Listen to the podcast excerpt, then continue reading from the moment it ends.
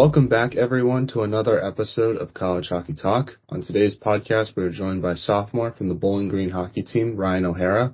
Uh, thank you so much for coming on the podcast, Ryan. And how's everything going? Uh, it's going well. We're uh, thanks, Matthew. We're back for a couple of days for Christmas break. Uh, we got RPI coming up in about a week and a half, so I'll uh, I'll enjoy my stay at home for another couple of days and head back to Bowling Green. Yeah, I feel like you guys have such a short Christmas break because you were one of the few teams that were playing last weekend. Yeah, yeah, we played against Ohio State last weekend, and then we're uh, we'll be back Christmas Day. So uh, oh, we'll wow. back later in the day on Christmas Day, and we'll practice uh, early Boxing Day. Oh, nice. Well, I'm curious to talk a little bit about your team's performance uh, as of now. Obviously, you guys just finished off the first half of your season. Um, how would you evaluate uh, your team's performance as of now? Because I feel like the record doesn't indicate how well you guys played because you're still in the mix uh, to win the C8, CCHA this year. Yeah, we've had a we've had a pretty up and down start so far. Um, non-conference we haven't been great, and then in conference we've actually we've been a little bit better. Uh, so I think overall the team's excited for the second half. We've had a couple hiccups here and there, but uh, you know the CCHA is clearly clearly there's not a front runner, and uh, we're in the mix for that number one spot. So we're really excited to uh, to have a full kind of conference games uh, in the second half. And one thing I've noticed about your team is that you guys perform very well on the road. I'm just curious, what's your team's team? What's your the, what's the keys for your team's success on the road, and what's your guys' mindset um, when you guys head into a big road game? Yeah, well, we got we got great staff. We got a, a really good support staff that we go on the road. We leave Wednesday night in a sleeper bus, and, and they set up all our stuff. It's you're you're not really worried about rest or anything on the road. I think they do a great job of accommodating us, getting us good meals.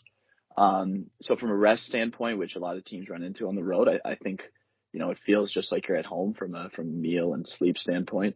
And then we kind of look at those road games like any other road games. We've uh, I'm not sure if the fans have factored in too much into it, but uh, we've just been lucky to get some success on the road. And personally, you've improved a lot uh, from your freshman year. You already have 14 points this year. Uh, what's been the biggest improvement you think you've made to your game uh, from this off season to now? Yeah, pretty standard stuff. I got a little stronger, a little faster, and that that really goes a long way, especially in college hockey uh, everyone's everyone's pretty strong, everyone's pretty big. So to come in, sometimes your freshman year you're not as prepared, but then I was able to make that jump in my sophomore year. And then I've also been playing with uh, really good players who've been helping me out uh, on the stat sheet for sure. Yeah, and what's what are some of the things that you work on in the off season to help improve your game? Because obviously everyone knows about like the workouts that hockey players do to get themselves stronger. But I'm curious if there's any skill work that you do on the ice that helps improve the shot and stick handling skills that you've possessed so far this year. Yeah, I was a uh, I was a skills coach in the summer for younger kids. I actually noticed that that helps me probably just as much, if not more, as it helps them because I'm spending so much time trying to find reasons, trying to find ways that you can uh, improve your shot, improve your your hands and stuff. And I think kind of that looking into it and looking at it from a coaching perspective can actually help you a lot more as from a player perspective. So I really enjoy doing that skills coaching. Uh, so let's transition now and talk about the beginning of your hockey career and kind of work all the way up to where you are today. Um, so doing research on yourself, it says that you're from Oakville, Canada. Uh, what's it like growing up there and how did you start playing hockey? Yeah, I mean, Oakville's right outside Toronto, so, uh, it's, it's like the hockey. It's a pretty huge hockey area. It's the biggest hockey area in the world for sure. Um, my parents got me into it around two or three years old. My dad played, uh, when he was younger, no pro or anything, but he got me into it. And then, you know, just being from the area, everybody plays hockey. Everybody you know plays hockey. It's uh it's huge. So it wasn't hard to get into it. It wasn't hard to find programs and uh and places where I could start off. Did you have a favorite player growing up? Was it was it someone on the Leafs or maybe another NHL team? Yeah, it was Phil Kessel. I loved Phil Kessel. I got his jersey and stuff. So uh it's been pretty fun to see how he just played a thousand straight games. He just became the Iron Man of the NHL. That was pretty cool. I uh, I really liked him when I was younger. Is it crazy that he's the Iron Man of the NHL, given the fact that he has like one of the craziest diets I've ever seen from a hockey player with all like the junk food that he eats sometimes and then like Diet Coke? Yeah, I think it's uh, it's pretty ironic. I, I think it's pretty awesome for uh, for him, and, and clearly he's able. You know, the guys talk about his leg pressing and stuff. He's still in shape, but uh, it, it's funny to see the contrast there. How he's he's played the most straight games. People make fun of his diet all the time. Yeah, definitely. Well, I'm a big Bruins fan, and I remember that trade uh, when they traded him to Toronto for Tyler Seguin, and I'm a, I was a big Tyler Seguin fan growing up, so I feel like that's kind of ironic how that works both ways sometimes. Yeah. Oh yeah, for sure. Now, um, before college hockey, uh, you played for the Oakville Blades in the OJHL. I'm curious how you got the opportunity to go to that uh, junior league and talk about your experience there playing for your hometown team. Oakville was uh, Oakville was amazing. I actually played in the GTHL before that in Mississauga, uh, and then Tarantino, he was the head coach there. He recruited me. He was a uh, he was a great guy. He gave it to me very straightforward, and, and I was able to find success early there. Um, and in fact, we won our first year. We went all the way to the nationals. We won the Buckland Cup, the OJHL, and the uh, the Ontario one.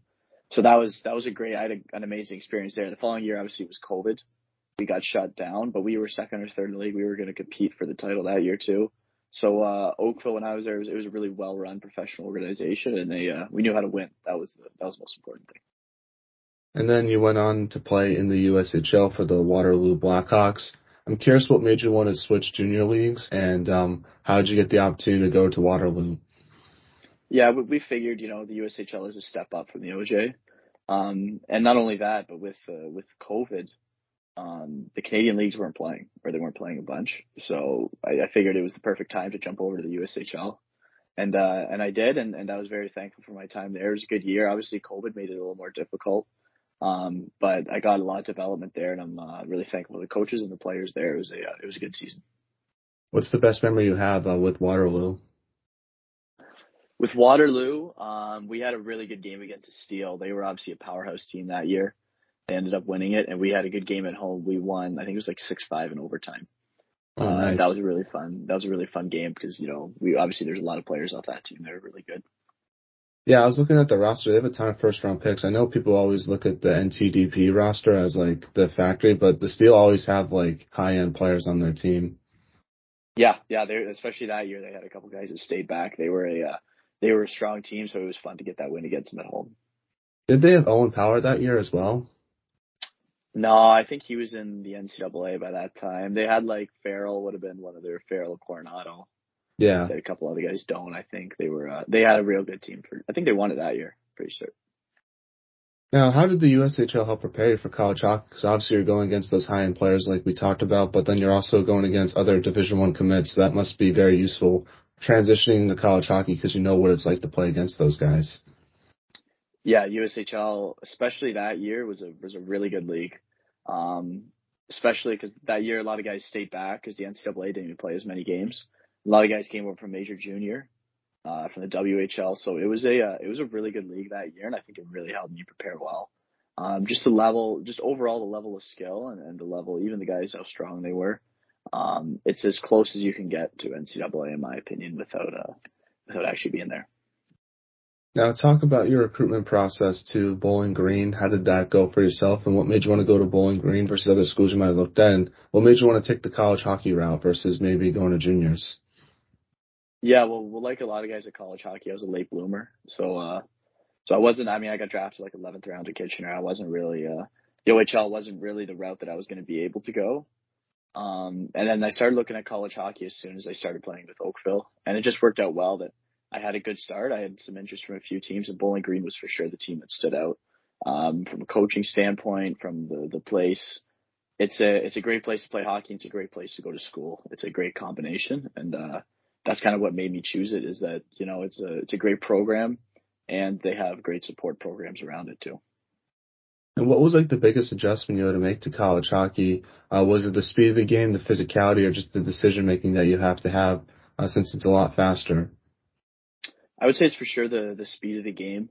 The game's played very fast. It's not always played very structured or very uh you know, it's for sure a different game than the OHL or, or even the NHL. It's it's just it's fast, it's it's uh aggressive and you always have to have your head up because there's uh there's always a guy coming at you, right? There's always there's guys work really hard in that league, so so you always got to be prepared for a guy to to beat you or to to come at you with speed.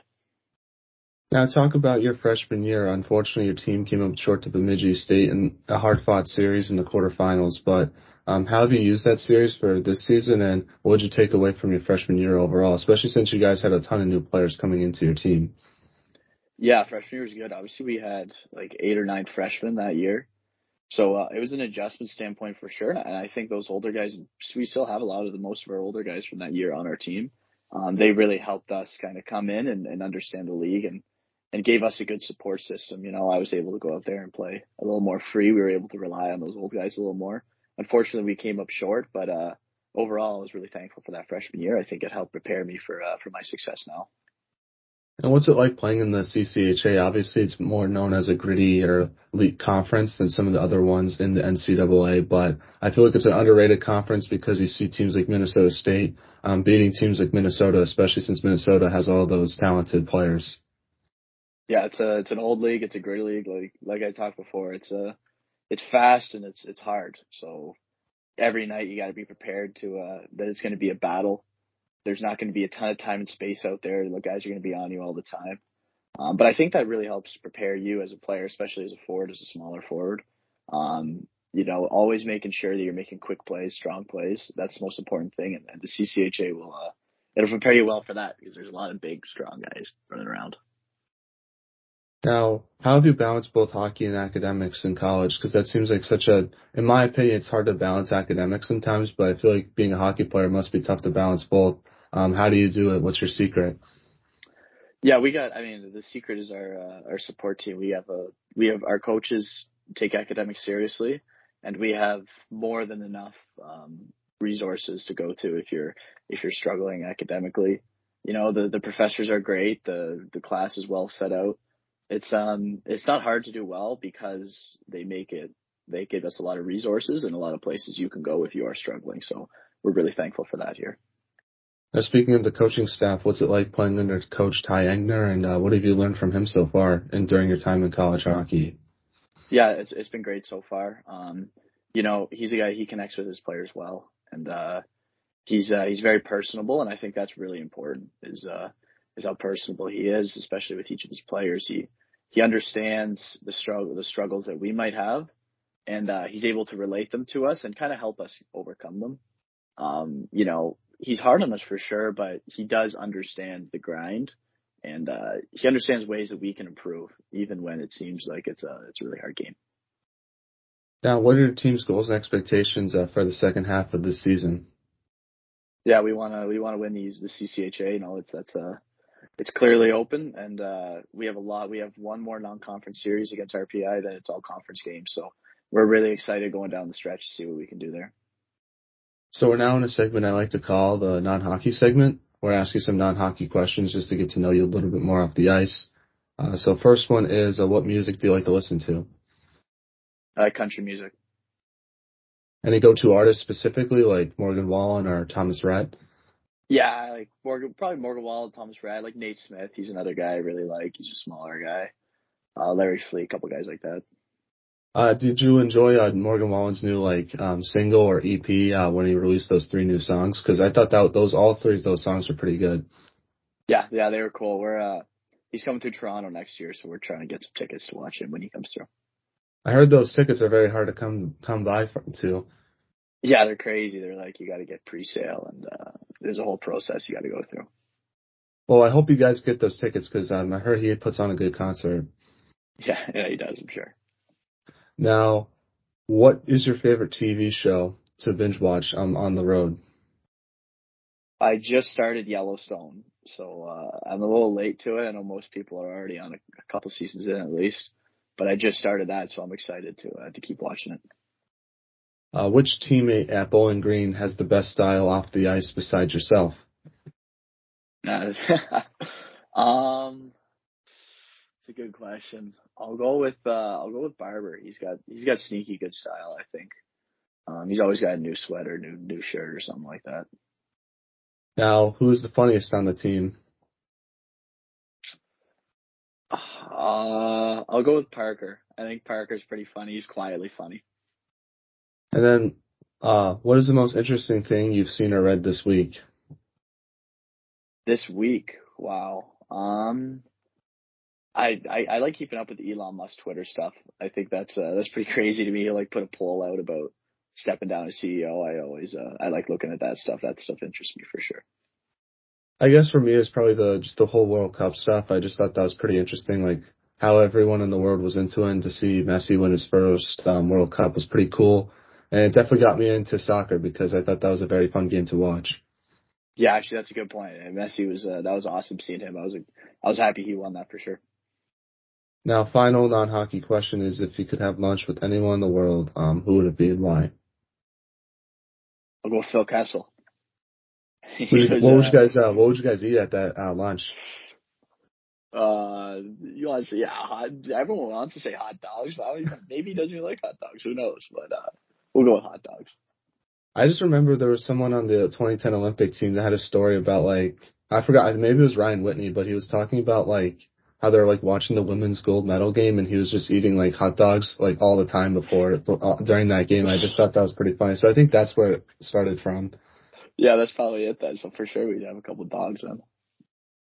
Now getting back to some hockey questions. The first one is, uh, what advice would you give uh, to the younger fan or the younger people that are listening to this pod about advice on what it takes to get to the Division One level where you are today? Yeah, uh, I would probably say just have fun and don't compare yourself. That's kind of as soon as the fun leaves the game, that's kind of when when players start to go downhill. You always have to keep the game fun, however that is for you. Whether that's competing hard or, playing, so you got to play your way. And then obviously don't compare yourself. You know, um, everyone grows in their own ways. Clearly, as a college player, you know most of us got missed out on by uh, OHL teams or whatever there, and uh, so you kind of just got to enjoy your own journey and then have fun along the way. Now, for all the Bowling Green fans that are listening to this, what message do you have to them about the second half of the year? Uh, get ready for some fun. You know, we got a lot of home games coming down the stretch. We got a lot of home games the next few weeks. So, uh, the team's really excited and we hope the fans are excited too. Yeah, a lot of cool barns in the CCHA. What's your favorite one to play in? Obviously, besides your home one. Uh, yeah, I really like ours. Uh, obviously Minnesota State has a really good barn too. Bemidji has a good Michigan Tech actually. Probably Michigan Tech and, and Minnesota State would be my two favorites. I heard Michigan Tech has some of the rowdiest uh, fans um, in in college hockey. Yeah, they do. We go down there for like their winter carnival, their winter festival, whatever it is, and they uh those are fun. Those are sold out crowds, so they're really cool there. Now, do you have any shout outs you want to give to any of your teammates, family members, friends, uh, or just um, anyone in particular? Feel free to say whatever you want during this time. Uh, the floor is all yours. no, not too much. Just appreciate you having me on, Matthew. Thanks. Well, thank you so much for coming on the podcast, Ryan. I really do appreciate your time. It means a lot to myself. Um, wishing you nothing but the best uh, for the next uh, set for the rest of your time with Bowling Green and in the second half of this season. And I know big things are coming for you and your team, so I'm looking forward to seeing what happens. Thank you, man. Appreciate it. Everything cheap